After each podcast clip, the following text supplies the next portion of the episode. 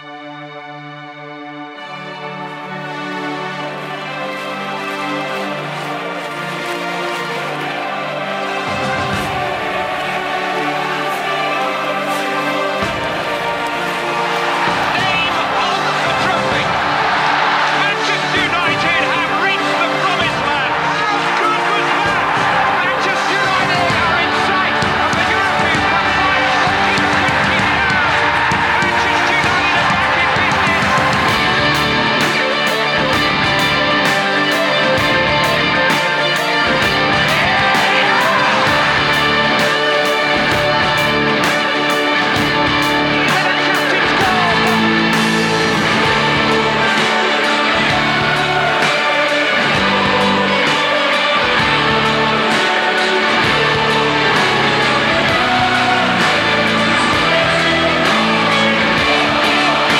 Hjertelig velkommen til Det Røde Hjørne, som er den officielle podcast for den danske afdeling af den skandinaviske supporterklub. Vi er tilbage efter et øh, par måneders fravær, og øh, det har vi glædet os øh, rigtig meget til. I dag der er der følgende emne, emner på programmet. Først så vender vi den nuværende status for 2024 har rent resultatmæssigt været et godt år, men er spillet egentlig blevet bedre? Og øh, i det her emne, der diskuterer vi også og vender en håndfuld spillere og deres nuværende form, både på godt og ondt, og så får vi også diskuteret om øh, det netop overståede transfervindue øh, egentlig har gjort noget godt forholdet eller mindre godt forholdet, og øh, om den manglende aktivitet er sådan en rettesnor for fremtidige transfervinduer også. Vi skal naturligvis også vende ind i os og det nye sportslige setup. Hvad kommer det til at betyde for Manchester United, både på og uden for kridtstregerne? Øh, og øh, hvad, øh, hvad kommer ham her, Jim Ratcliffe, der nu ejer lidt over 25% af klubben, til at have indflydelse på, på fremtiden? Sidst, men ikke mindst, så skal vi også have fundet en vensterbak på vores all-time øh, Manchester United, det røde hjørnehold. Og en af vores paneldeltagere har fire nomineret med, har jeg ladet mig fortælle.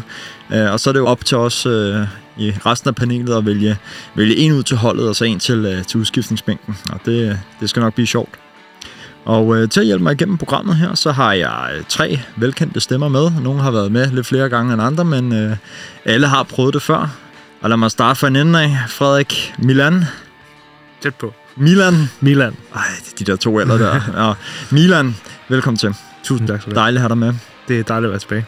Det var lang tid siden, at du synes, det var med et års tid eller eller andet? Åh, oh, skal jeg huske tilbage. Jeg, øh, jeg har det med at være med, øh, og så komme med nogle utroligt dårlige forudsigelser til kampen efter. Øh, plejer at være optimistisk, plejer at gå galt. Øh, det er du ikke enig om. Nej, præcis. okay. Jeg kan huske, at øh, første gang, jeg var med, det var sammen med dig, øh, Henrik, hvor at, øh, jeg foreså, at vi ville vinde over City, tror jeg. Jeg tror, vi tabte øh, 6-0 eller noget i den stil. Okay. Uh, uh, på, på Etihad sidste sæson, 6-3, ikke? Var ikke den? Øh... Nej, så det var den forrige. Uh. Der, var også, der var også noget med Sancho, var der ikke? Jo, uh. det har ikke været godt. Nå, det kan være, at du bare skal sige det modsatte af, hvad du egentlig tænker i dag, Frederik. Skal jeg prøver at være negativ i dag. det er okay. Nå, vi øh, hopper videre. Carsten øh, Christoffersen. Jo, tak. Velkommen til. Tak. Den ene af to Bornholmske tvillinger. Jeg tror, sidste gang havde vi tvillingbror med, Claus. Det er vist rigtigt, ja. Ja, så øh, dejligt at have dig med os. Jo, tak. Du har også været med før. Ja, øh, et par gange. Oftest ind på grisen, er det ikke rigtigt? Det, det er oftest der, du er med. Ja, der kommer man nok op, og jeg har fået lidt for meget indbord, så får sagt nogle ting, som... Øh, ja. Jamen, jeg husker ikke, som om du bliver dummere at høre på af den grund. Nej, men der kommer bare meget mere af det. ja, det er godt. Og rosinen i pølsen, Henrik. Yes. Sally Jacobsen, velkommen tilbage. Tak. Og du har også været med nogle, nogle gange. Ja. Manden med den uh, sprøde radiostemme. Ja, i lige måde. Ja, tak. Charmeur. Nå, øhm, jamen øh, dejligt at have med, alle tre. Og øhm, det skal også lige nævnes, at øh, Lyd og Produktion, det er Louis og Morten Lundsgaard, to gode mænd, der styrer podcasten, når, når vi er færdige her. Og så er der mig, Mads Kaltoft Nøring, som skal prøve at styre slagets gang. Og øh, som sædvanligt, så sætter vi øh, lidt gang i øh, fejmåret med de tre skarpe. Lige præcis. De tre skarpe, er her, hvor jeg udfordrer paneldeltagerne. Der skal komme nogle korte, prompte svar. Øh, ikke så meget tøven, ikke noget fedtspilleri. Og så må vi se, hvor det bærer hen af. Okay? Yes. Godt. Er Jim Radcliffe og Ineos' indtog i Manchester United det bedste, der er sket for klubben, siden øh, Ferguson øh, stoppede? Henrik Ja. og Frederik Ja. og Karsten. Det kan jo kun være et ja. Ja, jeg tænkte nok. Det, tre, ja. Der er ikke så mange muligheder med... Der er ikke sket så meget i klubben siden det. Nej, ah, men det er spændende. Jeg glæder mig til at høre, hvad, hvad, hvad der ligger bag os her. Men øh, vi springer videre til anden skarpe. Øh, ender Manchester United i top 4 i Premier League i år, Frederik? Nej. Jeg kunne se, du har lyst til at sige ja, men du tør ikke at være optimistisk. Jeg siger nej, fordi så, så gør de forhåbentlig. Okay, fair nok. Carsten? Nej, det gør vi desværre ikke. Nej. Okay, og Henrik? Ja, det gør vi. Sådan. Der er en, der tror på det. Spændende. Den øh, kommer vi også til at høre lidt mere om øh, senere. Og øh, sidste skarpe, tredje skarpe. Hvem har indtil videre været sæsonens største positive overraskelse? Carsten. Det må næsten for mit vedkommende være Kobe Mino. Kommer vi mig nu? Yes. Henrik Og jeg må give dig ret. Skarpt forfulgt af Højlund. Skarpt, skarpt forfulgt. Højlund også er lidt inde i billedet her, men to gange mig nu. Jeg tror også, jeg går med, med Kobi og øh, Højlund og Dalot som, øh, som bobler. Okay. Øh, øh, Nu, nu, mens jeg lige har jer, nu skal jeg lige have afklaret, fordi jeg hører at folk sige Mainu og Mainu. Altså to ord i min verden, det bliver til, til et U. Manu. Mainu. Kobi like Robbie. Det er bare så, vi bliver enige om, hvordan vi udtaler det. Fordi at, øh, nu har der to, der sagt Mainu, og jeg siger Mainu. Han er englænder, han er ikke dansker. Jeg vil også sige Manu. Så tænker jeg som uh, folkeskolelærer, så skal du ikke tænke dansk, så skal du Jeg er tænke ikke engelsk. engelsk, men øh, tænk bare to Ja. ord bliver U. Nej, Jeg vil sige, at de fleste engelske kommentatorer og journalister, de udtaler mig nu. Jeg er med dig, Mads. Jeg vil sige Kobi Manu. vi kan også bare dele den over, så I siger Mainu. Jeg kalder dem Kobe. Det er meget lettere. Siger copy, copy. Det tror Jamen, vi, giver, det tror jeg, vi er vores, enige om, vores egen kælenavn her. Nej, men jeg, jeg tror altså også, at jeg siger mig nu. Så må, vi have, så, så må der være nogle lytter eller sådan noget, der, der må rette os, hvis der, vi er forkert på den. Men uh, tak for uh, gode indspark. Lad os uh, hoppe lidt videre.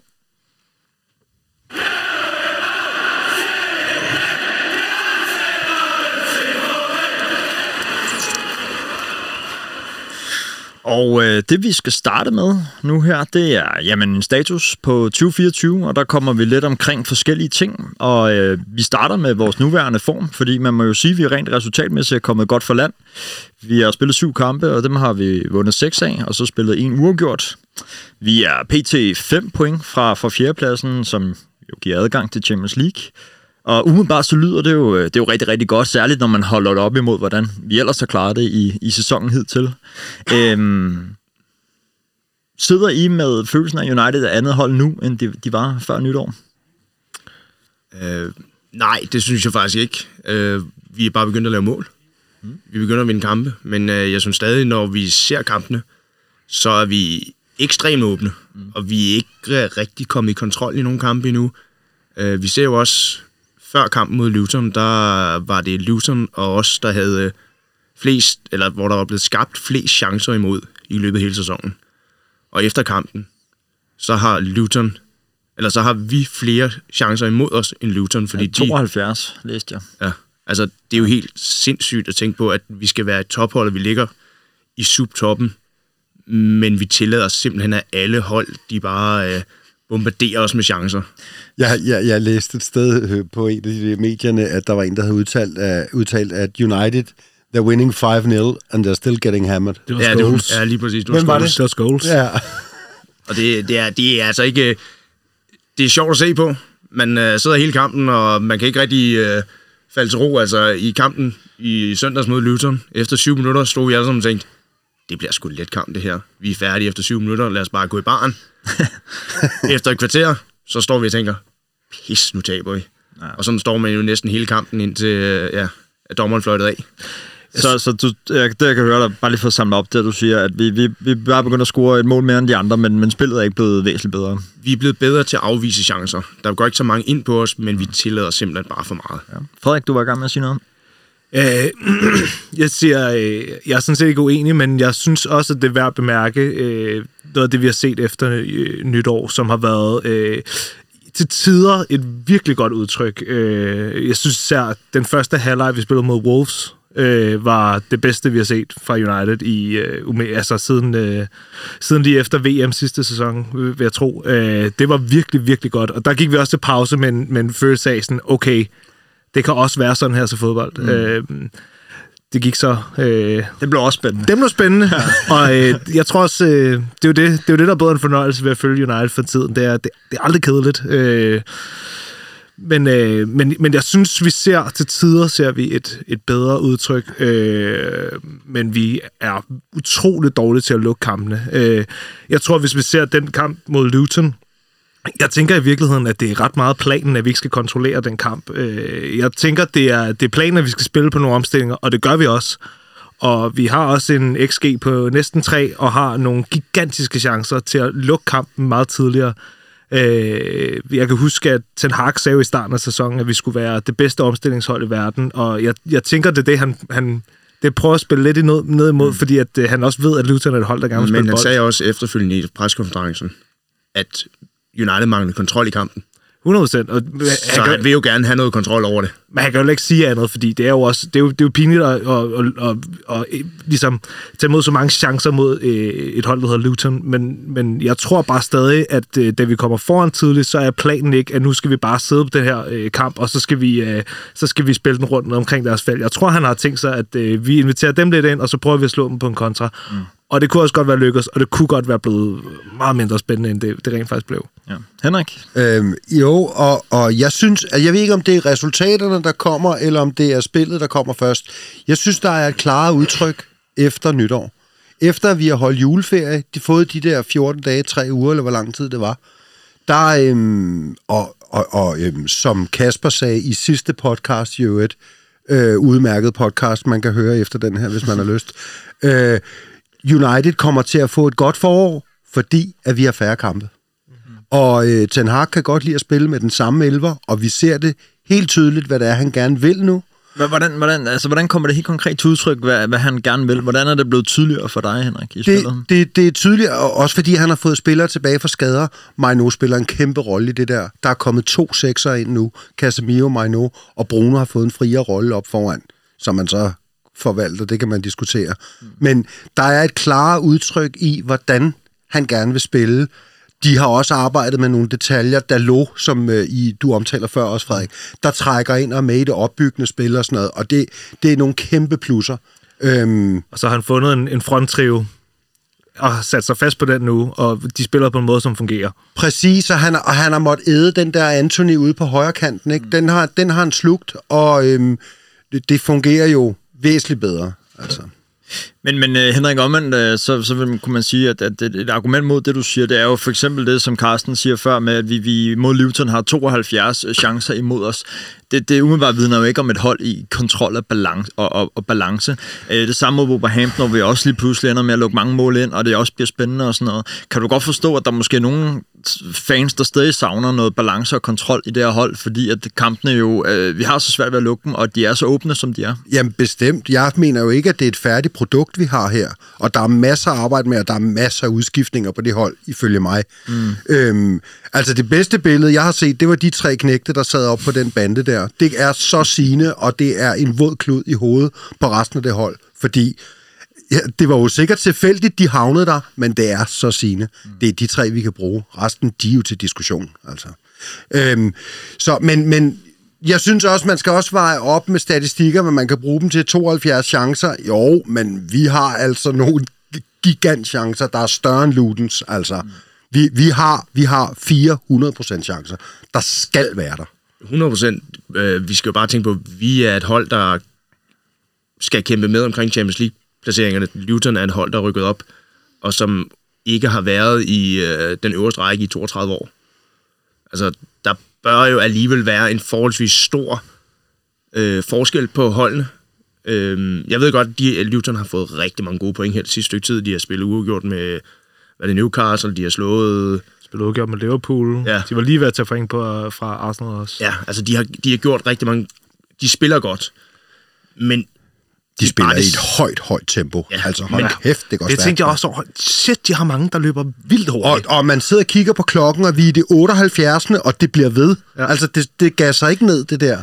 det, der, der spiller også med høj risiko, ikke, må man sige. Ja. Data, ja. altså. altså, det, er jo, det ja. vidner også den statistik om, at vi de to hold, der giver flest chancer væk, altså de tager også kæmpe risici, som vi gør. Mm. Øh, og det er, det er bare den måde, det er charmerende. Mm. Og det hjælper også lidt, at de har den her lille stadion, hvor at, øh, folk sidder stort set inde på græsplænen sammen med dem. Mm.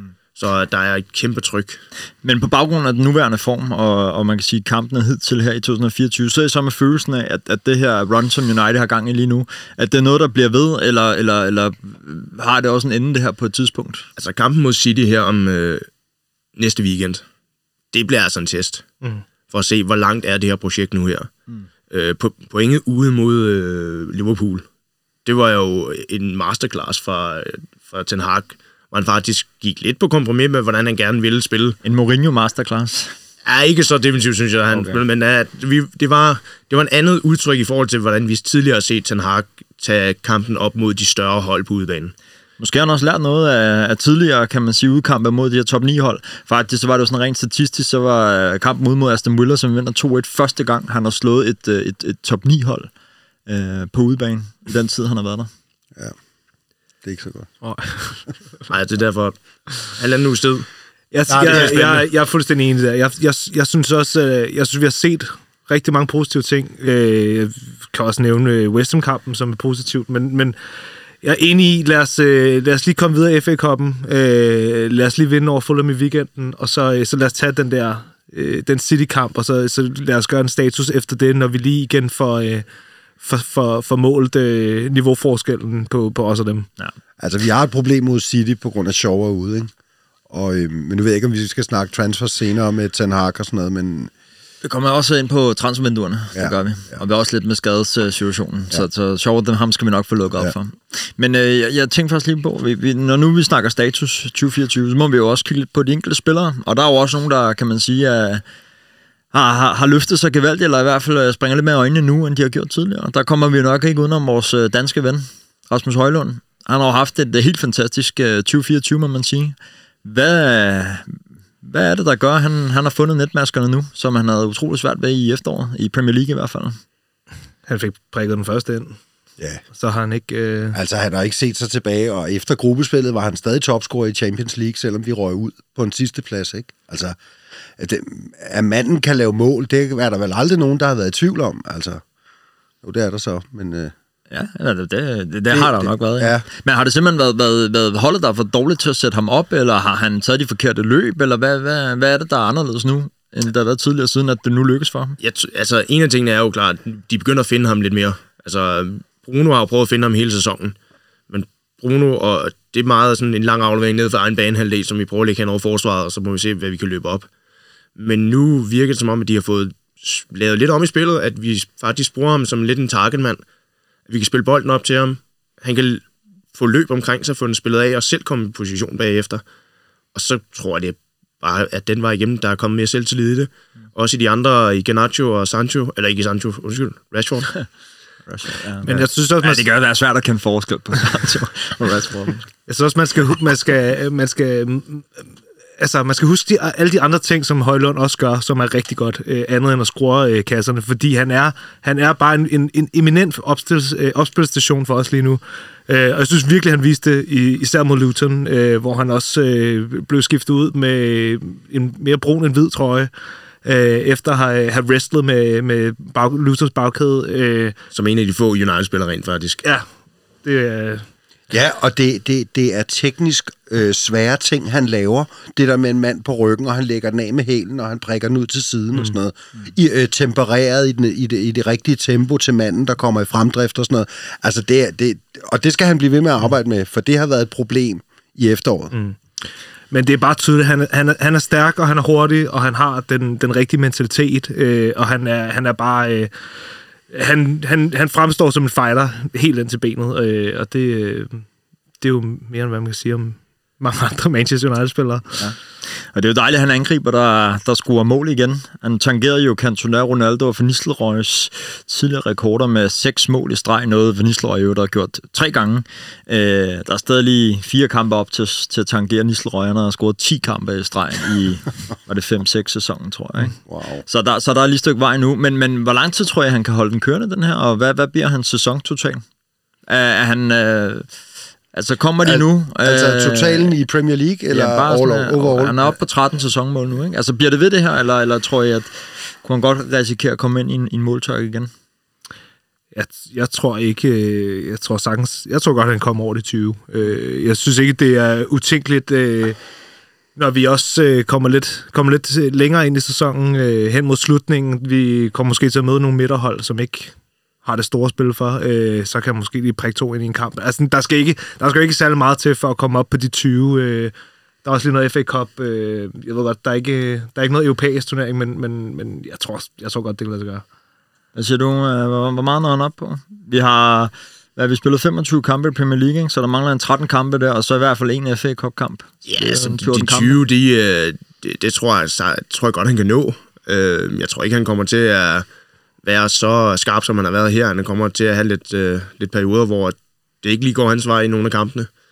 Men 20 mål, ja, hvorfor ikke? Altså, vi har brug for nogen til at lave målene, fordi der er ikke, øh, det er ikke mange andre, der sådan byder ind med det lige i øjeblikket. Nej.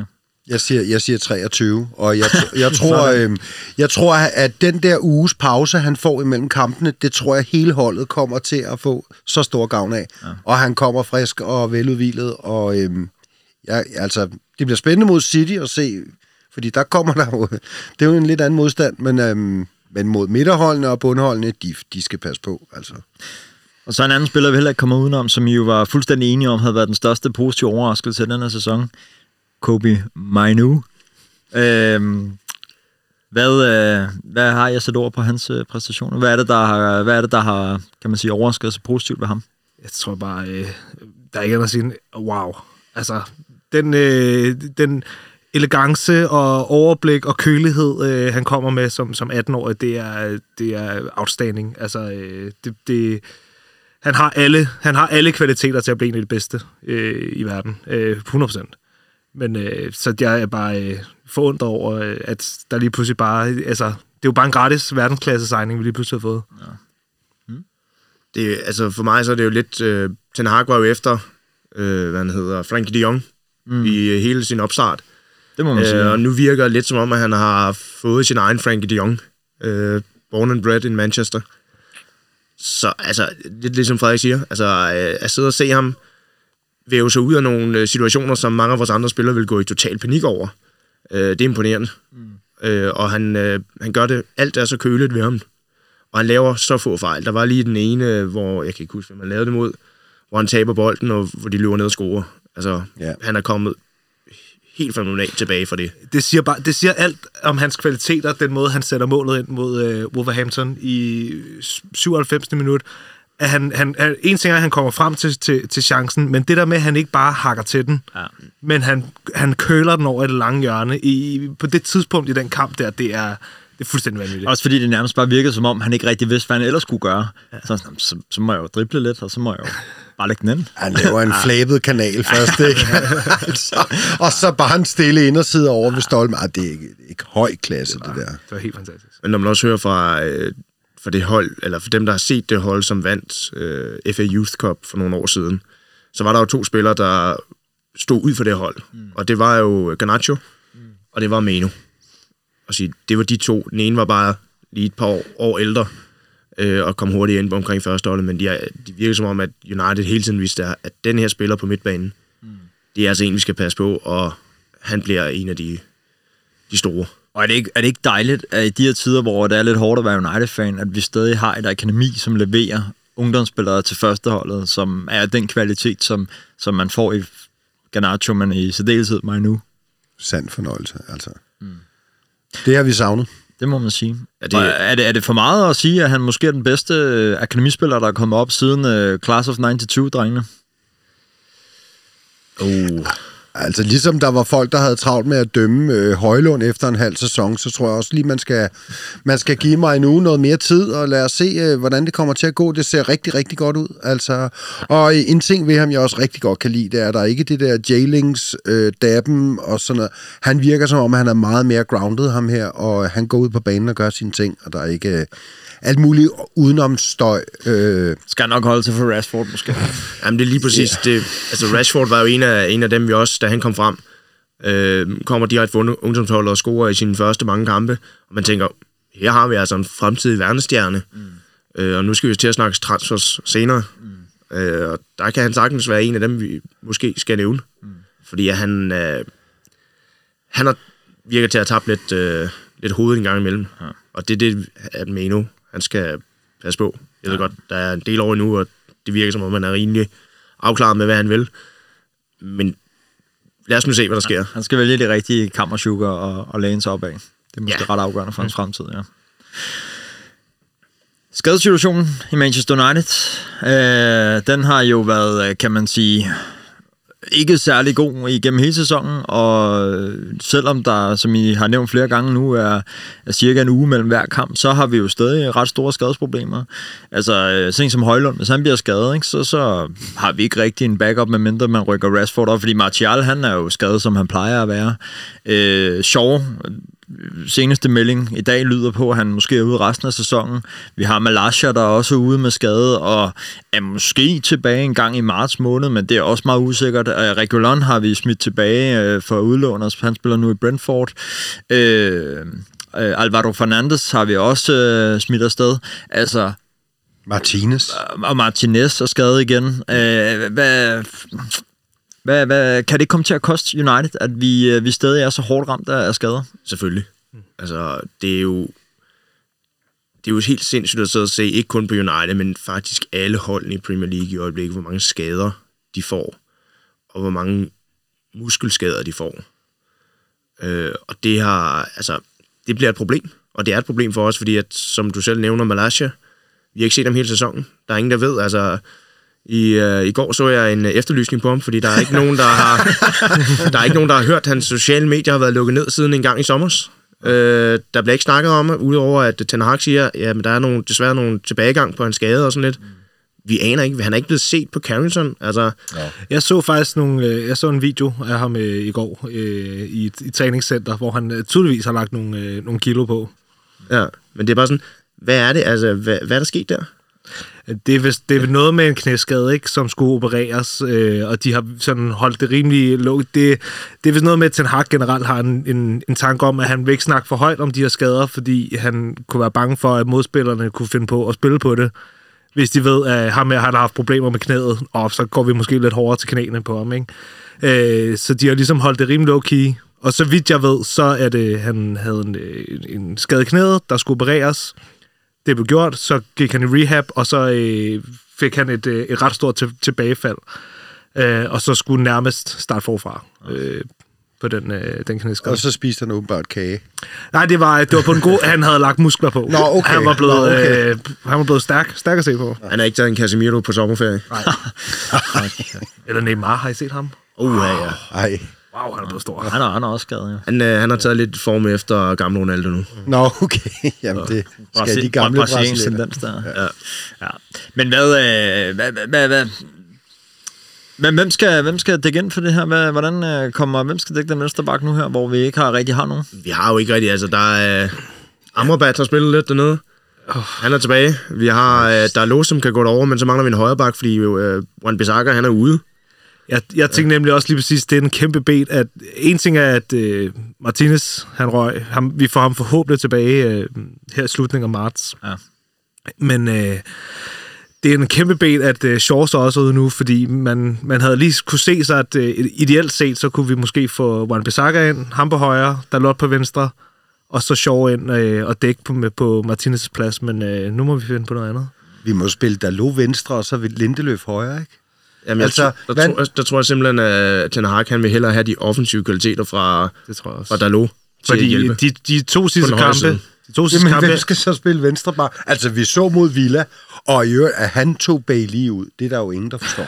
Altså, Øh, kunne, man, kunne man forestille sig, at, at, at der lå måske går og spille venstre og Lindeløf på højre bak i stedet for? Det gik jo heller ikke skide godt, når Lindeløf har spillet derovre. Hvad var det? Villarreal? Eller der var en kamp, hvor han også lå og sidste sæson spillede højre bak, hvor han bare blev kørt ud af banen. Men Wan-Bissaka er jo også skadet pt, så ham kan vi heller ikke... Hvor, hvor, hvor lang tid er der... Jamen, jeg, jeg så øh, på sådan en officiel Premier League øh, skadesliste i dag, at der stod, han var estimeret til at være tilbage i midten af marts, i øvrigt sammen med Mount og, og Malaysia.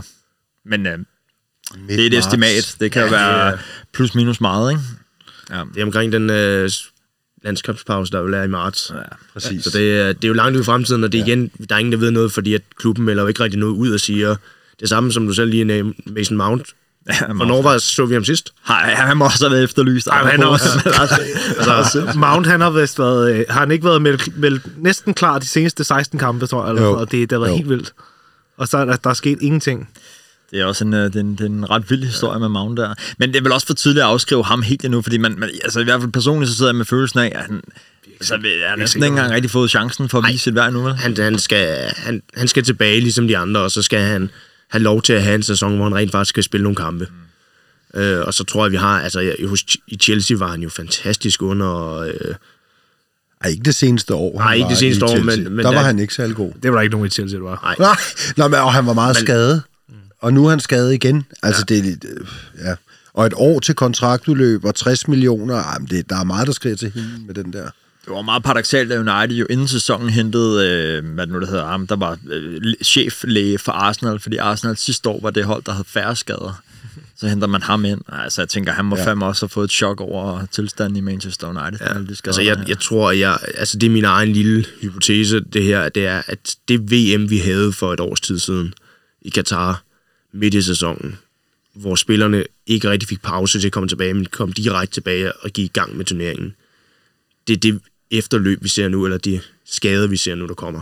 Fordi ja. spillerne simpelthen ikke har tid til at restituere. Og det er du ikke den eneste, der siger, Carsten. Altså, det har Rashford udtalt, og det har øh, Luke Shaw og Maguire, og altså, der ja. er mange, der har været inde på den der. Ja, og nu skal vi til at snakke øh, ny Champions League-fasong, eller format, format flere ja. kampe. FIFA begynder at snakke om et klub-VM, der skal spilles. Ja. Øh, VM skal udvides. Altså, øh, jeg kan sgu godt forstå, hvis de spiller går i, i stykker, når de er 25, fordi ja. der er ingen tid til at blive klar. Nej, det er ikke så meget menneskelig hensyn, der bliver taget det der, når, når pengemaskinen skal rulles ud. Øhm, og så kunne man jo sidde og fristes til at sige, fedt, så må vi ud og købe nogle nye spillere til sommer. Men øh, der er jo noget, der hedder Financial Fair Play, Carsten, og det vil jeg i hvert fald særligt, at du er rigtig meget inde i, fordi at øh, lige nu, som det ser ud, så, så kan vi jo godt risikere at rende ind i transfervinduet til sommer, hvor United faktisk ikke har ret meget at købe for. Og det er blandt andet også en af grundene til, at vi ikke hentede særlig meget ind i januar, eller slet ikke hentede noget ind i januar, fordi vi ikke har øh, økonomien til det. Ja, øh, hele januar, så var der meget snak i Premier League-klubberne omkring det, der hedder PSR, Profit and Sustainability. Øh, og det var jo også det, der rent faktisk gav øh, Everton de her 10 point, som man ikke rigtig ved, bliver det til en straf, eller bliver det ikke men indtil videre har de fået en 10 point straf. Og nu er Everton og øh, Nottingham Forest igen blevet sigtet for øh, at bryde på de her øh, regler. Øh, og det var også de samme regler, som United faktisk blev dømt for sidste år, hvor vi så bare fik en bøde. Øh, og reglerne er jo egentlig blevet rimelig simple. Øh, en klub må tabe 105 millioner pund over en treårig periode. Men det øh, forudsætter, at ejerne tilfører 90 millioner pund i det, der hedder secured finan- eller, øh, hvad det hedder, financing. Og det vil sige, det er ikke lån, der må gives, det er, at der skal købes aktier, eller der skal gives penge ind i klubben. Og der må vi jo sige, der har vi altså nogle ejere, der ikke rigtig har været kendt for det. Er det ikke også noget med det beløb, der er sat ned nu? Hvor meget man må miste? Jo, det bliver det, det, det, det de er i gang med at forhandle om lige nu igen i Premier League, fordi de er, der er lidt snak om, der har faktisk også været snak om, at de vil hæve det lidt øh, fordi at de kan godt se, at der har været lidt, øh, lidt udfordringer med det.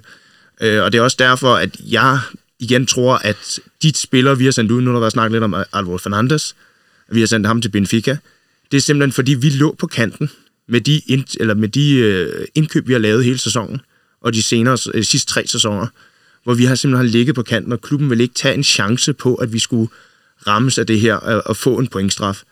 Så derfor har de jo egentlig haft sådan et brandudsalg her i, øh, i januar, hvor vi sendte en masse spillere væk fra klubben for at kunne spare på lønninger og måske også få nogle penge ind i kassen, fordi vi må også erkende, United er ikke kendt for at sælge særlig godt. Det er ikke at købe selv. Nej, det er jo det er så det næste. Det, er, altså, når man ser på, hvad vi har, har- har købt for de sidste par år, altså, det er jo helt sindssygt. Nu øh, snakker vi jo om en Sancho, som blev købt for tre år siden. For 85 millioner. Ham skal vi måske til at skibe, øh, skibe afsted igen. Hvor meget kan vi få for ham? Kan vi få... Kan, får vi, går vi i nul på ham, eller tjener vi noget på ham, eller tager vi et kæmpe tab? Ja, det er 30 millioner euro. 30-40 stykker. Ja. Øh, ja. Og, og, Anthony det samme, ikke? Og det er jo også vigtigt at sige i den ligning, som du også meget, meget fint præsenterer, at det er jo ikke bare transferfin i sig selv, øh, overgangssummen, man betaler. Det er jo lige så meget kontraktlængden og, den, og de, de, øh, de lønninger, der ligger i kontrakten, Altså, kont- som kontraktens også øh, påvirker... øh, pris, eller hvad det hedder, spillerens pris, og hans lønninger over den her, øh, hans kontraktperiode, bliver jo lagt sammen, og så bliver det jo delt ud over kontraktens periode, og det er den øh, udgift, spilleren har for vores klub. Mm. Øh, og der, er- der er vi problemer med det, fordi igen, vi køber dyrt, giver nogle lidt for store kontrakter, det er også der er snakker om, skal Casemiro væk, skal Varane væk, fordi de er løntunge, for at få lukket lidt, eller løftet lidt ud i det her budget. Så vi har noget at forhandle for. Jeg vil så sige, nu kom der jo en fondsbørs, fondsbørs øh, meddelelse i går omkring øh, Radcliffe, at nu var det jo gået igennem. Mm. Øh, og der blev jeg jo lige pludselig mærke i, at der var jo de her 25 procent, han har købt. Ja. Det er købt øh, af Glazers, og det er købt af de her B-aktieejere, som er alle andre. Så der havde han fået 25 procent, men så købte han også af klubben for 200 millioner pund aktier. Det vil sige, det er altså penge, der går ind i vores PSR-regnskab nu. Det er ikke nogen, der går i Glazers lomme, det går til klubben. Du skulle gerne gå for noget, til noget infrastruktur. Ja, og det, altså, det, og det er det er nemlig også noget af det, vi kan trække fra i det her PSR-regnskab, øh, ud, eller med forbedringer til vores øh, akademi og til vores øh, infrastruktur, til kvindehold, og der er en masse ting, der kan trækkes ud af det her. Men bare det, at vi rent faktisk, han køber aktier, vi har udbudt flere aktier gennem klubben, som han kan købe, som der faktisk rent faktisk kommer penge ind i klubben, for det, det er jo, der har jo ikke rigtig været snak om, at Blazers nogensinde har lagt penge. Så det kan jo godt tyde på, at, øh, og det er måske et emne, vi kan tage op i næste podcast, at vi øh, skal håbe, der kommer flere Garnachoer og Kobe Mainus op igennem øh, systemet. For det kan jo godt være, at vi ikke kommer til at skulle ud og punge ud, eller kan komme, altså komme ud og, og betale store summer for spillere, fordi at finanserne simpelthen ikke er til det. Ja, altså nu snakker vi også lige omkring skader. Øh, og nede på vores U18-hold, der løber en, der hedder Harry Amos rundt på venstre bak. Han, altså, når man set det U18-hold, fantastisk venstre bak. Ja, de har gjort rent bord indtil videre i... Øh, Ja, de, var, de var ubesejret lang tid indtil ja. mødte Derby, og så spillede de uafgjort der. uafgjort, det var sådan, det var. Ja. Ja, men de har stadig ikke tabt. Nej, tak, nej. Nej, Men han er, han er jo faktisk blevet flyttet op i øh, U21-holdet, og også er begyndt at komme ind omkring førsteholdet nu allerede. han er 16 år. Han er 16 år. Der er nok lige et stykke tid, før han øh, skal være helt klar. Ja. Men bare det, altså, det ser ud som, de siger, åh, oh, der har vi den altså næste, vi skal begynde at, at få ind omkring vores første hold. Og der havde øh, Talk of the Devils, øh, Dialectics, øh, fantastisk podcast omkring United. Mandy midten. Mandy Midten blandt andet, og Laurie Woodwell og de andre, de, øh, de havde en snak, et interview med Nick Cox, som er vores akademichef, hvor han snakker om hele det her med vores akademi, at hjælpe de her spillere igennem, til at man kan måske finde de der 1, 2, 3, 4 stykker, som kan slå igennem på holdet, men ellers hjælpe de andre videre til andre klubber, eller hvad de nu finder ud af. Men han sagde, der er sådan noget spændende på vej. Det er spændende, hvad der, hvad der kommer til at ske øh, til sommer på transferfonden. Det, øh, det må vi jo også snakke mere om, når vi, når vi nærmer os til den tid. Og som du også siger, Carsten, det kommer også meget an på, hvad der, hvad der kommer ud af klubben. Men øh, jeg kan jo se, at tiden går, og den går jo øh, hurtigt, når man er et godt selskab. Og vi har jo også et par andre emner, vi skal igennem, så vi bliver jo nødt til at springe videre til næste øh, meget, meget spændende emne. Ah United are back in business. Og øh, ja, vi har jo allerede taget lidt hul på det, men i går så blev det jo officielt, at Ineos øh, de overtager øh, ja, 25 procent af klubben, er jo sådan øh, det, man jo øh, hidtil har... Øh, har hørt. Præcis så er det jo 27,7 procent af klubben, og det vil så stige til 28,9 procent øh, den 31. december, fordi at øh, han spytter 100 millioner dollars mere i til den tid, hvilket gør, at han får lidt mere. Øhm, Og så, hvad, øh, hvad er? så bliver han, det var faktisk en sjov detalje, så bliver han faktisk den ejer, eller den in, øh, investor, Ja. der har den største aktiemajoritet in, øh, som øh, enkeltperson. Fordi at det kan godt være, at Joel og Avram, de har den samlede aktiemajoritet. Men når han kommer op på de her 28-29 procent, mm. så er han faktisk den s- enkelte person, der har flest aktier Ja, fordi de andre havde delt dem mellem sig. Ja. ja. Øhm, først, der er, der, er jo, der er jo mange perspektiver på, på den her, kan man sige, øh, medejerskabsovertagelse. Hvis vi starter med det rent sportslige, hvad, hvad håber I på, at det kommer til at betyde for klubben rent sportsligt, at øh, Radcliffe nu er kommet ind med, med Ineos? At- Henrik? at, øh, at vi får en sportslig ledelse til at starte med, som øh, kan holde lidt øh, hoved og hale i, hvad det er, der øh, skal kigges efter, at der kan blive lagt en plan for, øh, hvor vi gerne vil hen rent sportsligt. Altså, hvordan skal udtrykket være? Hvem, skal, hvem er de rette personer, så at sige? Fordi det, nu, det må stoppe det, der øh, har stået på nu. Ikke? Man kan også håbe på, at man kunne, kunne se på banen, at der er nogle spillere, som, øh, som ligesom får en idé om, at øh, de rent faktisk er en klub med nogle fremtidsperspektiver, øh, og der, øh, der, der muligvis kunne være nogle, nogle bedre tider på vej, så det måske har lidt mere værdi at spille i Manchester United, andet end øh, hvad der står på ens øh, lønkonto. Øh, så det måske kunne løfte løfte moralen for nogle spillere på en måde, øh, og måske endda nogle af dem, der har været i noget tid og set en lidt formålsløs øh, retning på klubben, øh, og for, ja, få skudt lidt, få skudt lidt ny energi ind, øh, nye tider. Stabilitet. Ja. Altså, vi har jo ikke rigtig har, i de sidste 11 år ikke rigtig haft stabilitet, fordi vi har jo skiftet trænere cirka hver 18. måned med en ny filosofi. Mm. Godt være, det har været store navne, men det har været en ny filosofi hele tiden, og nye spillere, nye typer. Og det vil jeg se frem til, at nu bliver det sådan lidt mere strømlignet at sige, det er det her, vi kører efter. Så det kan godt være, at, at træneren hedder A eller hedder B, men det er stadig den samme filosofi, vi kommer til at køre efter på det. Nu var I jo alle sammen enige om, at da vi havde de tre skarpe, at det her det er det bedste, der er sket siden øh, Ferguson stoppede. Hvad er det, der får jer til at tro, at det her det bliver så godt? der kommer nogle folk ind. Øh, når, nu har faktisk i dag, så har både, øh, altså har Radcliffe ude og, og lave interview både med øh, MUTV, men også med, med BBC. Øh, og det var faktisk spændende at sidde og høre om, altså, hvad Han sagde jo alle de ting, vi gerne vil høre. han siger alle de ting, men han er også, altså, de folk, han har taget med sig, øh, det er folk, der kan finde ud af at organisere. Altså, vi har en, øh, en tidligere sportsdirektør for både øh, PSG og for Juventus. Vi skal nok ikke snakke for meget om, hvad der skete nede i Juventus i den periode, han var der, men han, han har været med til at bygge det op dernede. Jean-Claude Blanc. Lige præcis. Og så, øh, så Dave Brailsford, som igen også ikke er en fodboldmand, det siger han selv, men han er en organisator, og han kan, siger selv, at han kan finde ud af at få det bedste ud af folk, og det har han jo i hvert fald vist inden for cykelsporten, at det kan han. Øh, og nu skal han så have det kørt over til, til fodbolden og til United. Øh, og der er jo det, der bliver spændende at se, hvad er det for nogle personer, de, de sætter ind på de forskellige positioner. Og nu har de jo allerede fået en øh, direktør ind i øh, Badada. Øh, Fra City. fra City. Det, det er klasse. Ja. Det er klasse, det der. Ja. Deres netværk. Og nu, øh, nu er der jo meget snak om, at, at øh, Dan Ashworth kommer.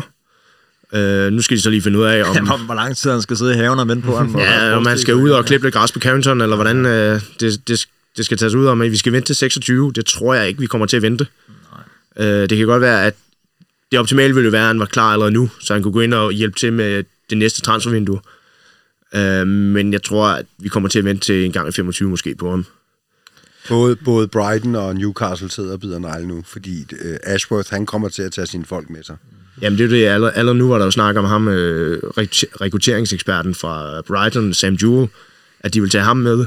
Øh, der var både Chelsea var efter ham, mm.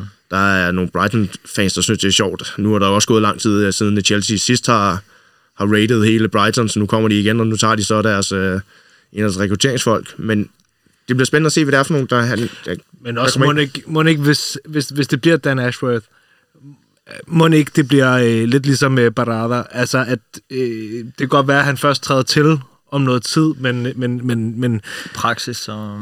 de han kommer nok ikke til at sidde på hænderne i et år, øh, så, så, han, så må han de jo lave kontraktligt lidt, øh, forbundet. Han, det, det er jo, han bryder sin kontrakt på den måde, og det, det ved jeg ikke helt, om de tør. Jo, men jeg, jeg, jeg tænker også bare, med det, med det projekt, som, som Ineos gerne vil frem med, hvis- med så, så tænker jeg, at de gider heller ikke gå og vente. Øh, altså, så vil de gå andet sted hen, hvis ikke der var en eller anden måde at komme udenom om det her på. Altså lige, jamen, lige nu er det jo bare en forhandling. Altså, rygterne siger, at Newcastle vil have 20 millioner for ham. jo, jo, men vi han, han kan heller ikke gøre noget før næste sæson, vel? I Nej. princippet. Nu var Radcliffe ude at sige, at øh, som, som alle andre managers jo også har sagt United de sidste 10 år, at det, er det jo en proces, der tager noget tid. Man skal ikke forvente øhm, noget inden for de første øh, 2-3 år, eller der er i hvert fald gået 2-3 år, før man kan se en forandring. Øh, hvad er det for en forandring, I håber, man ser øh, om 2-3 år, der er sket i klubben?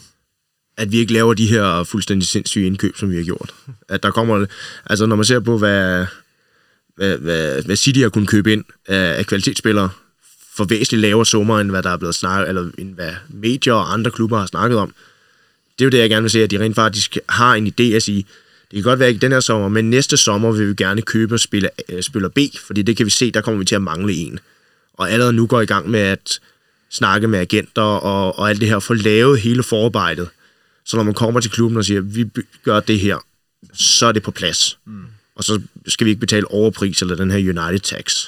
Ja, og så er vi lige pludselig står med en, en, en, en sportslig ledelse, som, som agerer i stedet for at reagere, øh, og er lidt, øh, lidt proaktiv og lidt, lidt fremadsynet, øh, kommer ind med nogle nye idéer, i stedet for bare at gøre det, de andre gør, øh, to år efter de begynder at gøre det. Mm. Øh, det, det. Det er noget af det, jeg håber på at se. Jeg hørte, de allerede har... Det er noget med, at de har hyret de øh, landstrænerne fra det kenianske løbehold ind som, øh, som, som trænere. Så skider man ud og løbe, dreng. Okay. For at få lidt, øh, få lidt mere energi ind i dem. Ja, men det, det, det, det, er så en... Øh, det er jo igen Ineos, der er med ind over det på grund af det her... Så ryger Casemiro. Ej, det, da, Ashworth har jo lavet det her øh, i Newcastle også, sammen med Brailsford, hvor de har været op og have de her kenianske løbere. Ineos har jo det her øh, Sub-2 øh, kørende, øh, hvor de har, øh, nu har jeg fuldstændig glemt hans navn, og det er, det er pinligt, øh, en af verdens bedste maratonløber, hvor de har et projekt om, at han skal nå under øh, to timer. Er det ham, der er lidt død? Nej, det er jo Kipto, der desværre døde. Det er han var 23 år, han, han er par 30, men han... Ja, det, Karst, det er okay. Der, ja. Jeg tror, der også der er mange her, der ikke er så meget... Nej, det, det, det, det, godt. Det, det bliver lidt nørdet. Ja, okay. Øh, men han har, altså de har hele den her kenianske øh, atletikbase. Og det giver det også mening at få de her folk ind, fordi de ved altså noget omkring, hvordan kroppen fysiologisk virker. Også med sprint og med det her udholdenhed. Mm. Så det, det er jo klogt. Spændende at se, hvad det har effekt, ja. Så er der jo også noget, øh, kan man sige, uden, uh, uden for, for, for kridtstregerne, noget med omkring noget byfornyelse og noget modernisering af både, øh, både Carrington, som man jo også overvejer, skal man finde et andet sted og bygge noget helt nyt, men også omkring Old Trafford. Og noget af det, der har været rigtig meget op at vende, det er jo det her med, om, om der skal bygges et nyt stadion til Manchester United, hvilket vil betyde, at man skal væk fra Old Trafford. Stadionet vil blive bygget på, øh, man kan sige, den grund lige omkring Old Trafford, så det er jo ikke noget med, at det vil blive rykket langt væk. Men, men, men hvad, hvad tænker I om det her med, at der måske skal bygges et nyt stadion, og United skal væk fra Old Trafford, og hele området omkring Old Trafford får en, en stor makeover? Jamen, det kommer an på, hvad omkostningerne er, fordi hvis der bare er frit flow fra øh, alle øh, sluser, så skal de da bygge et nyt stadion, det synes jeg, fordi at det kan være dyrt at gå og reparere på noget gammelt. Øhm, når det så er sagt, det skal jo ikke tage noget fra, øh, det skal ikke tage noget fra øh, akademiet, hvad de får, og hvad træningsanlægget får, og hvad infrastrukturen får, og hvad ledelsen får, og øh, hvad for nogle indkøb og sådan noget. Så det skal man jo gøre op. Det er et regnskab. Mm. Øhm, igen, nu havde vi jo lige, øh, hvad hedder så Jim Radcliffe, der snakkede med BBC i dag, og der bliver han direkte spurgt, vil du bygge et stadion? Og så sagde han, ja, jeg vil, jeg vil bygge et Wembley of the North, som kan være ja. en, et samlingspunkt, var det vel det, han øh, henviste til for hele Nord, hele Nordengland, hvor det engelske landshold kan komme og spille, hvor vi kan have alle de store ting. Mm. Så han har allerede en vision om, hvad det er, der skal ske, at der skal laves det her. Øh, og så det her med byfornyelsen. Ja, dem, der har været i Paul Trafford, Trafford-området, det er altså, meget af det er noget gammelt øh, lagerområde, så der kunne godt øh, bruges noget øh, fornyelse derop. Og nu havde de jo også kom øh, historien frem, at Gary Neville var blevet inviteret med i... Øh, Som jo er øh, lystig investor i nye bygninger og nye projekter. Han ejer vel halvdelen af Manchester Skyline snart. der er ikke meget galt, nej. Så øh, altså, det, det bliver spændende at se. Mm. Øh, det bliver spændende at se, om øh, Neville øh, skal være medfinansiering af, af Old Trafford eller om det bare er, at han skal være med til at byforny området, både på Trafford-siden, men også i Media City, som er den anden side af floden, som de gerne vil udvikle på. Frederik, hvordan har du det med, at, øh, at vi måske skal spille på Trafford om, om nogle år? Jeg synes, det er svært, fordi at, øh, jeg er egentlig jeg er jo egentlig enig i det, Henrik også siger med, at det, det kan hurtigt blive rigtig dyrt at øh, blive ved med at gå og, øh, og hamre og banke på noget, noget gammelt lort. Altså, det, det, er, det, er, det er virkelig slet. Øh, Øh, men der øh, jeg synes bare også, at vi har set nogle andre hold øh, få nogle nye stadions øh, uden den, den sådan helt store, øh, helt store succes. Øh, West Ham, der rykker til London Stadium, øh, mister de mister noget, noget, noget gnister, noget atmosfære. Øh, det samme er også det sket med Tottenham. Øh, selvom de så har et, øh, et hammerne lækkert stadion nu. Øh, jeg synes, jeg synes, det er svært. Øh, jeg, jeg, kunne se, jeg kan se noget positivt ved, at man bygger stadionet lige ved siden af. Øh, men det, er også, det vil også være utroligt vemodigt at skulle sige farvel til, til Old Trafford. Øh, jeg, jeg, vil, jeg, jeg vil nok have det svært ved det. Altså, vi kan jo sige det på lidt samme måde, at vi har jo også spillere, spillere om det gamle, og vi skifter dem ud. Så en gang imellem, altså, at vi også skal skifte infrastrukturen ud, det, det er bare en del af udviklingen. Øh, Jeg er helt med på, at der er rigtig mange nye stadions, der mister man stemningen. Men det tænker jeg, det bør en arkitekt altså godt kunne. Altså alle lige nu, alle stadions bliver jo sådan set bygget som et eller andet lokumsbræt, man kommer ind i. Og det har bare ikke særlig meget charme, når man kigger på det. Det kan man måske godt få en anden arkitekt til at kigge på og sige, vi skal måske bygge en anden stil, som giver noget andet, end bare at bygge noget flot udvendigt som, øh, ja, som et monument. Mm. Men jeg, altså min, jeg har gået selv med det, jeg tanker og tænkt, hvad er, skal vi beholde det gamle, skal vi renovere det, eller skal vi bygge, bygge noget nyt? Og jeg er sådan lidt kommet lidt frem til, at jeg kunne have tænkt mig, at de bygger noget nyt, men at de så rent faktisk beholdt banen på det gamle, og byggede et reserveholdstadion og et hold for vores kvinder på den plads. På den mindre stadion. Jeg kan i hvert fald sige, at det mest positive, hvis de øh, byggede et nyt, øh, nyt stadion til Manchester United, det er, alle de gange, jeg har været på Old Trafford, der tænkte jeg, jeg vil give min højre arm for lidt mere benplads. Ja. Øh, det er, det er helt enig. Det er Man helt sidder, man sindssygt. sidder tæt, ja. Det, Det er gør helt man, ja. vanvittigt.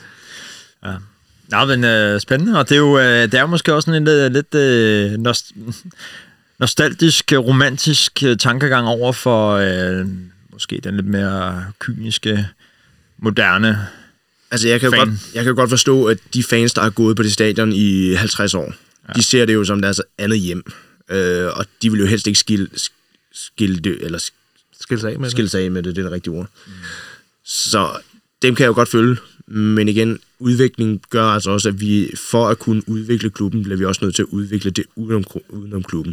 Mm. Er helt enig. Og, og når du siger Wembley of the North, mm. har I været på det nye Wembley? Ja, ikke set kampen, men jeg har været derinde. Wow. Bare wow. Altså, jeg har både set fodbold og koncerter derinde. Og den atmosfære, og de er, tilskuerne er så tæt på banen og sådan noget. Opbygningen er, der er ikke nogen, der ser dårligt og sådan noget. Det, det er klasse, det der. Mm. Så det, du siger, Henrik, også lidt mellem linjerne der, det er, at det er måske mere forestilling om, at I skal være på Old Trafford, der, der fylder hos dem, der ikke er vilde med tanken om at skulle på et nyt stadion, end det egentlig er sådan, som det kommer til at blive, når det så står der, fordi så er det faktisk måske meget fedt alligevel. Det tror jeg helt sikkert spiller en rolle. Og jeg, jeg har snakket med flere Tottenham-fans, og de er alle sammen jublende lykkelige for deres nye stadion. Og det er faktisk også hørt. Altså, vi har jo 114 års historie på det her stadion. Ja. Det er alligevel lidt at, at bare skulle sige, det stopper vi med. Altså, nu, men igen, altså... Vi Men man kan, jo- man kan jo, en, en, en arkitekt kan imødekomme det på alle mulige Lige måder. Præcis. Alex Ferguson stand, og der kan være noget med opbygningen med de der sjove hvide ting der, og sådan Lige noget. præcis. Ikke? Der kan være alt muligt, man kan tænke ind i det. Jeg blev lidt solgt på uh, Wembley of the North, vil jeg godt sige. Det- Jeg blev lidt omvendt. Ja, okay. Det, øh, det, det, lyder, det, øh, lyder meget øh, Manchester Unitedsk. Det kildede dejligt i maven der på dig. Det var og lidt lidt Game of Thrones, Ja, ikke? for satan. Altså, nu har der været snak om, at City ville udvikle, udvide deres stadion, som også skulle lave øh, koncerter og alle sådan nogle ting. Op på lokumsbræt. Ja. Nu får I sådan et rigtig øh, poppet øh, spørgsmål her til sidst, inden vi går videre. Hvor lang tid tager det inde i os at skabe et øh, mesterskabshold i Manchester United? Fem år. Seks år. Fire år. Okay. Sådan. Så 4 til seks år, så mødes vi igen her, og så holder jeg op på det, og så ser ja. vi, hvem der Manden, der skulle være pessimistisk, er den mest optimistiske. Jeg er bare, jeg er bare øh, pessimistisk for den nærmeste fremtid, så. Ej, men prøv at, hvis, hvis Frederik han ville faktisk have sagt to år jo. Men, øh, Ja. så- Jeg havde sagt, at vi vandt i år, men... Nå, det bliver spændende. Vi, øh, vi hopper videre.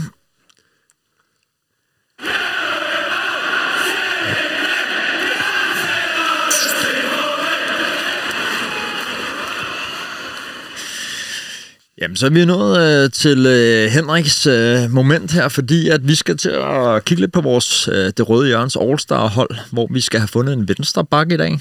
Og øh, til dem, der måske lytter med for første gang nu, så kan vi jo sige, at vi allerede har fundet en målmand i Peter Schmeichel. Øh, så har vi en højre bak i Gary Neville. Og så har vi uh, Rio Ferdinand og Jaap Stam inde i midterforsvaret.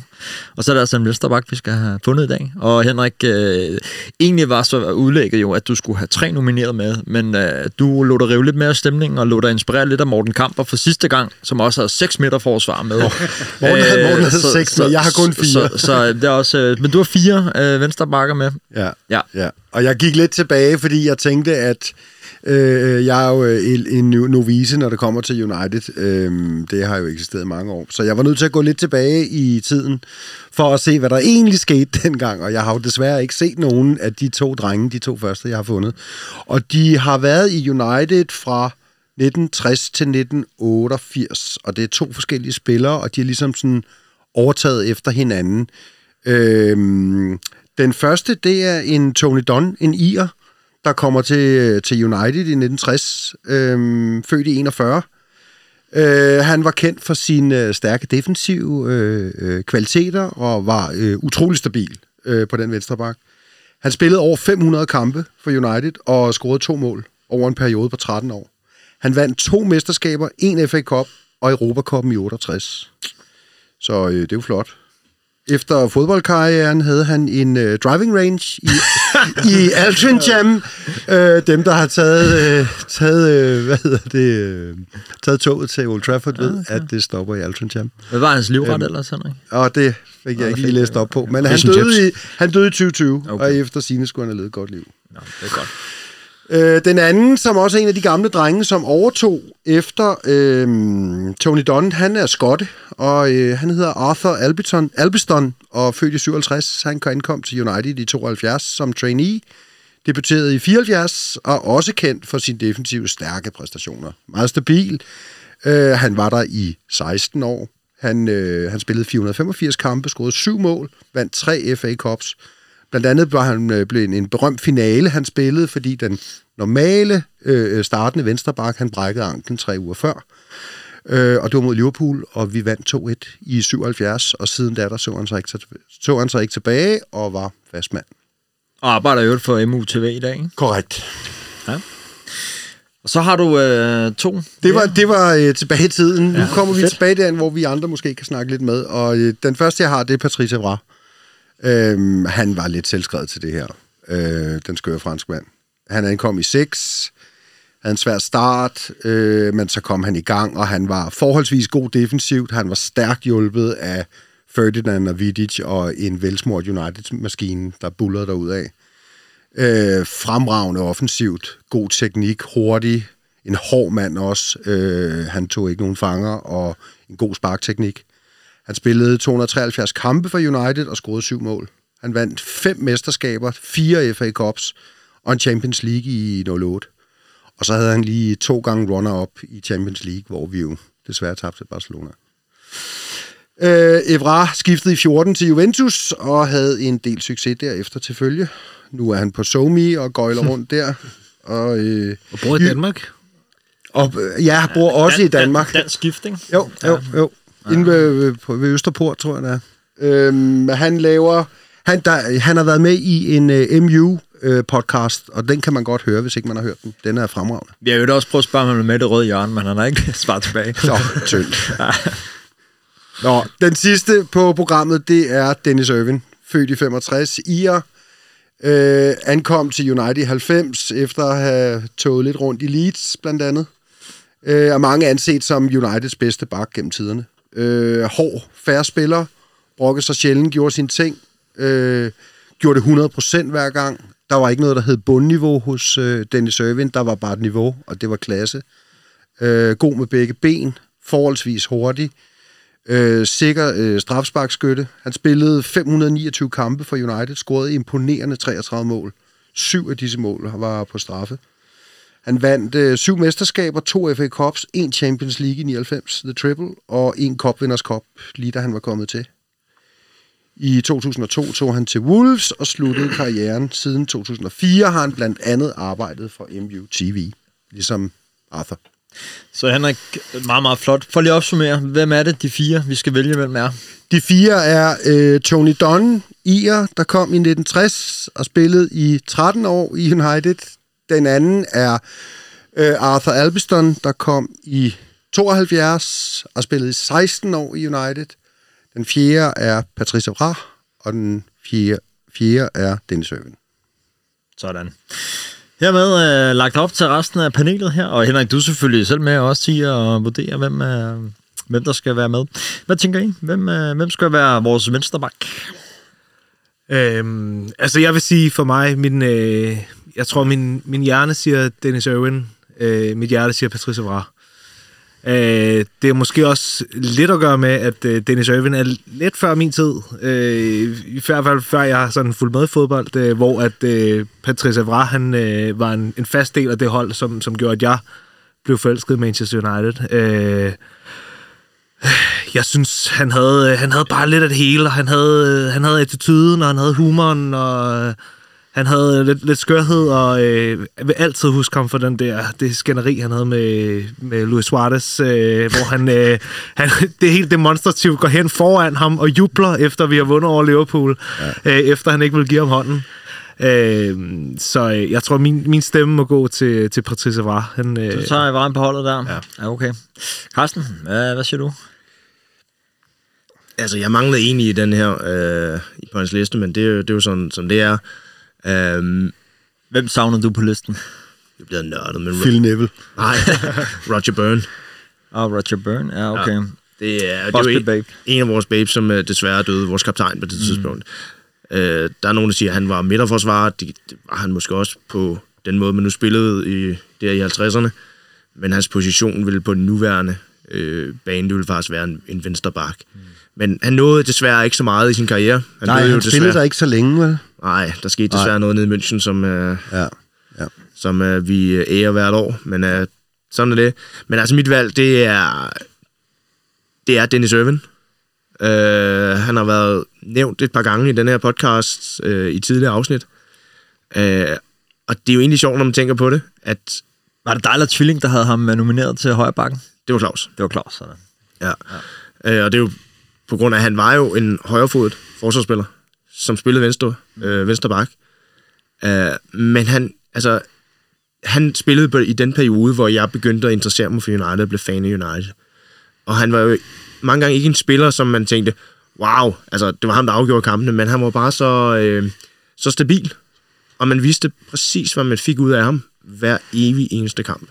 Altså, Ferguson sagde, at han spillede altid til 8 ud af 10. Ikke? Ja, altså det, er, det, er en, det er en spiller, der bare var der, og han har vundet alt. Altså, det er jo næsten synd af, af manden, han var ir, øh, fordi at, han kunne sgu nok have... Han kunne sgu nok have hjulpet England Ja. til en del af det, fordi at England de har godt nok savnet lidt kvalitet på den venstre bakke i den periode. ja. Hvad, Henrik, hvem hælder du mest selv til? Jamen altså, jeg kan, jo, jeg kan jo godt lide det, Frederik siger. Det kan jeg jo. Altså, fordi det, Evra er, øh, er sådan mere moderne udtryk for en venstrebakker. Der er lidt mere eksplosion og uforudsigelighed og sådan noget. Tempoet er også et andet. Altså, Altså, vi er ved at udtage et uh, helt hold, der skal spille i uh, VM, eller hvad det hedder, Champions League-finale i 08. Altså, Det nu, nu nævner du offensiv, øh, altså Evras offensiv kvaliteter, men, men, men faktum er jo, at Irvin var jo væsentligt mere målfarlig, end Evra- var, Ja. faktisk. ja. Det hjælper også, når man sparker straffe og frispark. Og man var der syv det straffespark. er jo kun syv, han har sparket ind ud af de 33. Til gengæld har han spillet dobbelt så mange kampe, som Evra Ja, ja, for det er United. Ja. Øh, men, øh, men altså, det, man kan sige, de der meritter, han har, det, det tæller også, det spiller altså også en rolle. Og han havde, han, havde, øh, han havde 12 år i United, så jeg må gå med Øvin. Du går med Irvin? Ja. Nå, jeg tror du var ved at tale Evra op til at... Ja, men det, jeg bliver nødt til at holde fast i, øh, i det der, ja. Jeg troede lige, du havde mig der, men... Ja, ja, ja, jeg var også forberedt på, at du ville sige Evra der. Okay. Men vi skal bare lige være enige om, at han kom ikke, for han væltede ikke rundt i Leeds, vel? Jo, han spillede Leeds, så kom han til Oldham, og så kom han til United. Men er det ikke det, hvor at, øh, der er jo historien med Cantona, ikke? hvor lige til... Nej, Jo. jo, jo De, det med, øh, med Irvin, ikke? Øh, Howard Kendall ringer til, Ja. ja. til Martin Edwards og spørger, om de kan købe Dennis Irvin. det kunne de så ikke. Og så spørger han, siger rygtet i hvert fald, hvad med ham, der Cantona? Og der var han vist lidt øh, mere åben. Nå. Det er at sælge. Ja, det er. Og så kender vi historien derefter. Ja. Det er, blandt, er der nogen, der har set Cantonas seneste optræden? Nej. Han er jo begyndt at synge. Jamen, som musiker, ja. Ja. ja nej, jeg har ikke Jeg ser, at han skal på turné her til foråret. Ja, Nej, øh, det ligger på Instagram på Er det lige så godt ting. som Peter Smeichel? Au. Jeg vil, jeg sige, jeg vil øh, sige til folk, gå ind og hør det. Find ham på øh, de sociale medier. Se hans optræden. Og gør jeres egen bedømmelse efter det. Okay. Der er ikke noget med nogle øh, havmåger og sådan noget, vel? Og nogle, øh... Det er en meget så modig sang, han synger. Der er, jeg, jeg synes, jeg ved ikke noget omkring, øh, hvad det hedder, mor, men det er noget om venner, vi har tabt og sådan lidt forskelligt. Det er øh, Han er også franskmand. meget dybt. Han sagde jo i øvrigt, øh, apropos vores øh, snak med Old Trafford, øh, og skal det være et nyt stadion eller ej, han sagde jo, hvis at, at, at, at United får et nyt stadion, så stopper han med at være Manchester United-fan, så man ikke har noget med klubben at gøre mere. Har I set den med ægget? Og Cantona? Nej. Den kan man selv google. Det er sådan lidt cliffhanger, så kan man. Nå, men det er jo her, man kan videre. Nå, men øh, for at runde af, så øh, Frederik, det lyder som om, at da Irvin han øh, kommer ind på den venstre bak, Det, øh, det må jeg leve med. Så øh, så må du ind på YouTube noget Irvin. der må, øh, men der må være en lille plads til, til Evra på, på bænken måske. Vi skal også have, øh, nemlig lige præcis rigtigt, Frederik, vi skal også have en på bænken, fordi at det har vi også gjort med de andre. Vi har jo Harry Gregg på bænken sammen med Valencia og Vidic og Pallister. Hvem skal på bænken på den øh, venstre bak, hvis nu at øh, går i stykker? Bare for at gøre det helt svært for Frederik, så, øh, så siger jeg Tony Dunn. Tony Dunn. En af dem, der var med til at genopbygge United efter den forfærdelige ulykke i 58. Ja, jeg siger Evra. Du ser bra. Godt, Henrik. Og øh, Frederik, du holder fast i bra der. Jeg holder fast i øh, Evra. Jeg vil også have gået med på, øh, på Don sammen med dig, Carsten, men øh, jeg synes, vi skal lade Henrik og Frederik få øh, Evra. Det er helt i orden. Er det okay? er Det helt så er han på bænken. Godt. Nå, men øh, hermed så har vi jo fået forsvaret på plads på vores øh, All-Star-hold, så næste gang skal vi jo hoppe, øh, hoppe et led videre op øh, til midtbanen, og det bliver, det bliver spændende. Men øh, tak for øh, godt oplæg, Henrik. Velbekomme. Rundt dit arbejde. Fedt.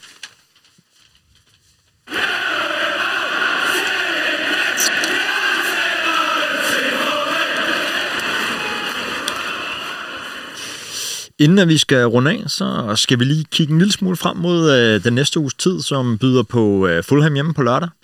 Øh, efterfulgt af en FA Cup-kamp mod Nottingham Forest, inden at øh, den helt store prøve mod City på Etihad, øh, den venter øh, næste weekend.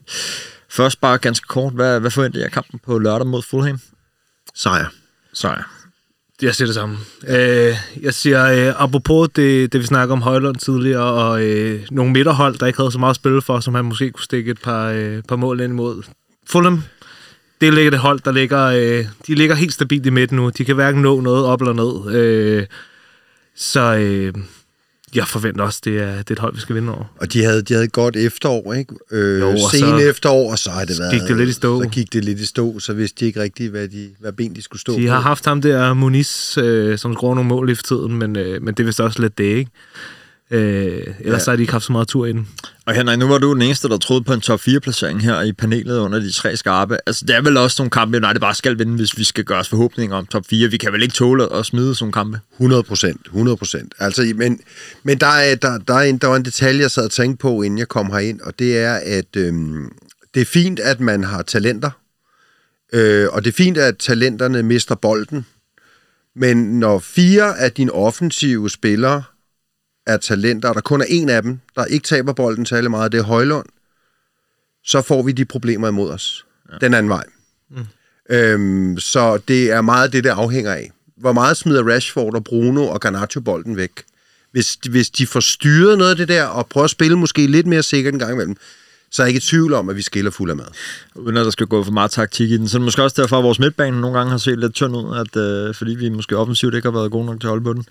Det er jo spændende at se, om det bliver bedre på lørdag mod Fulham. Øh, FA Cup-kampen mod Nottingham Forest ugen efter. Det er vel øh, der, hvor United har, øh, skal, skal sætte alt ind på at få et trofæ i år. Det skal også være en sejr. Altså, øh, Forest ligger lidt i en tung ende øh, af Premier League. De skal fokusere på det. Mm. Øh, vi så sidst, da vi spillede mod dem, øh, hvad han hedder, Nunos. Vi har det svært mod hold, hvor han træner. Så det bliver en- igen en svær kamp, men altså, det, igen, det skal også være en sejr. de er i hvert fald dit, dit hold, der spiller med meget hjerte, ikke? Ja. Øh, og de har en spændende, en spændende offensiv øh, med Elanga og Callum Hudson-Odoi og, øh, og Vunji, som jeg synes er faktisk en virkelig undervurderet øh, angriber. Mm. Øh, så de har, de har noget rigtig spændende, men de er også et hold, der er, der er til at tale med nede bagved. Øh, og jeg tænker også, at... Øh, vi må håbe, at det er, det er et hold, der tænker, at de også mere må fokusere på, øh, hvad de lige har gang i i ligaen lige for tiden, end at lægge alt for mange kræfter i en, øh, en FA Cup-kamp mod øh, Manchester United. Så øh, jeg forventer også, at vi skal videre for den runde. Øh, og ja, at vi må lægge nogle æg i den kurv, der hedder øh, FA Cup'en, for at øh, slutte den her sæson af så stærkt som overhovedet muligt. Øh, en, en finale vil klage vil klæde det her Manchester United-hold rigtig meget. Nu kan man sige, at Ten Hag er jo ikke måske kendt for at være den, der roterer allermest med sine spillere. Kunne du forestille dig, at Ten Hag ud og spare lidt spillere mod Forest, fordi han gerne vil have nogen klar til City, eller omvendt? Nej. Eller tænker du, at han øh, går fuld Gaddafi ind på øh, begge kampe med stærkeste holdopstilling? Jeg tror, at de har alligevel så få kampe for tiden, øh, at jeg tror, han går øh, fuld guns a blazing ind på den kamp der. Øh, også fordi, at øh, som jeg forstår fra hans udtalelse, så er det meget, at han vil gerne spille så meget med de samme spillere som muligt, for at få automatismerne ind, og få øh, relationerne ind, og få, øh, få dem sammenspillet som godt som muligt. Og der tænker jeg, at det er, det, lige nu, når der er så få kampe, så, øh, så tager han alle chancer, han får, Præcis. for at få sin, sin, sin ideelle startelver spillet ind. Han har altid spillet med den samme startelver, hvis han har kunnet komme afsted med det, ikke? Også i de andre klubber. Og så næste weekend, der venter der så øh, den her måske sværeste kamp på hele sæsonen. Manchester City ude. Hvad, hvad, skal United gøre for at have en chance for at vinde den kamp, hvis vi skal være fuldstændig ærlige? Hvad skal vi gøre? Jeg ved ikke, om I så Brentford i går. Jo. City Ja, lidt- Brentford. lidt af den, ja. Altså, øh, City, City ruller ikke bare derud af. De hakker lidt, og det, det er det, jeg hænger min hat på. Men, men vi ved jo også godt, at når de møder United, så plejer de lige at steppe et skridt op. Ja, der er nok fuld på Etihad den her gang, så det, det hjælper dem lidt måske. Så det skal vi passe på. Jeg tror, United har jo den fordel øh, til Det er fordi, der kommer mange United-fans også til den kamp. United har den fordel til den kamp, at det, det er min fødselsdag. Så, øh, Oh. så øh, de har bare at tage sig sammen. Øh, fordi at øh, det vil være en øh, fantastisk fødselsdagsgave at få. Øh, en sejr over City. Øh, men jeg tror også, jeg så også det samme øh, i går, som, som Henrik nævner, at øh, de er et godt hold, men, men, men, men, men øh, jeg ved ikke, de, de, de, de er lidt usekset, altså. Øh, nu stod jeg dem også inde i parken mod FCK, øh, og jeg var også sådan, jeg tror, at nærmest samtlige øh, folk, der var inde i parken der, tænkte også, ja, det er et godt hold, men åh, der, er ikke, der, der er ikke noget x-faktor lige nu øh, på den måde, øh, som, man, som man forventer det hold. Øh, men de kan også godt være et hold, der lige pludselig finder det frem mod Manchester United. Det skulle ikke, øh, skal ikke overraske mig meget. Så er vi også et hold, som vi har sagt- snakket om tidligere. Vi giver mange chancer væk. Jeg skulle til at sige, altså hvis vi lader, det er altså City få et øh, dem. 72 chancer mod United. hvis man Luton, så... Det skal øh. Så skal Ho- Holland skulle nok score en enkelt eller to. Ja, eller Foden, eller De Ja. Bruyne. Ja. Men, men hvad er løsningen? Altså, hvad, hvad, hvad, hvad, hvad gør vi? Altså Mourinho, han er ledig på markedet. Det være, vi skal hente ham ind for en kamp. Jeg er helt enig. Jeg er helt En enig. konsulent Lige præcis. til Erik Ten Hag. Okay, Parker, så parker bussen. parker bussen. Ja. Okay. Og Så, så jeg på en på øh, Holland mod City, nej, mod Chelsea, da han ikke scorede. Han havde, øh, hans XG var 33 procent af det øh, højlån, han har haft hele sæsonen i den ene kamp. Det er vildt nok. Nå, men øh, det bliver spændende at se, hvordan øh, det ender. Og vi har jo før overrasket på Etihad. Så det kan være det. Sker igen. Det kan vi håbe på. Vi har været i gang i en god time nu, og øh, vi skal til at runde af. Det har været hyggeligt. Godt selskab. Det har været mega hyggeligt. Virkelig. Og du har været en god, du god har vært. virkelig været god i dag, Mads. Du har, du har virkelig styret det med hård hånd, så det, det skal du være ros. Vi kan godt lave et afsnit med i morgen. Men øh, jamen, så, øh, tak for i dag, og med, og jeg håber, jeg har lyst til at være med en anden god gang. I hvert fald. Selvfølgelig. Du siger bare til. Det, øh, det skal jeg nok. Husk, at I derude er meget velkomne til at give os feedback og komme med konstruktive kommentarer på vores podcastopslag på Supporterklubbens Facebook eller Instagram-side. Husk også, at vi rigtig gerne vil inddrage jeres lytterspørgsmål i podcasten, så skulle du sidde inde med noget, du gerne vil have med, som vi skal debattere, så skriv ligeledes i kommentarfeltet på Facebook eller Instagram, når vi reklamerer med en kommende podcast.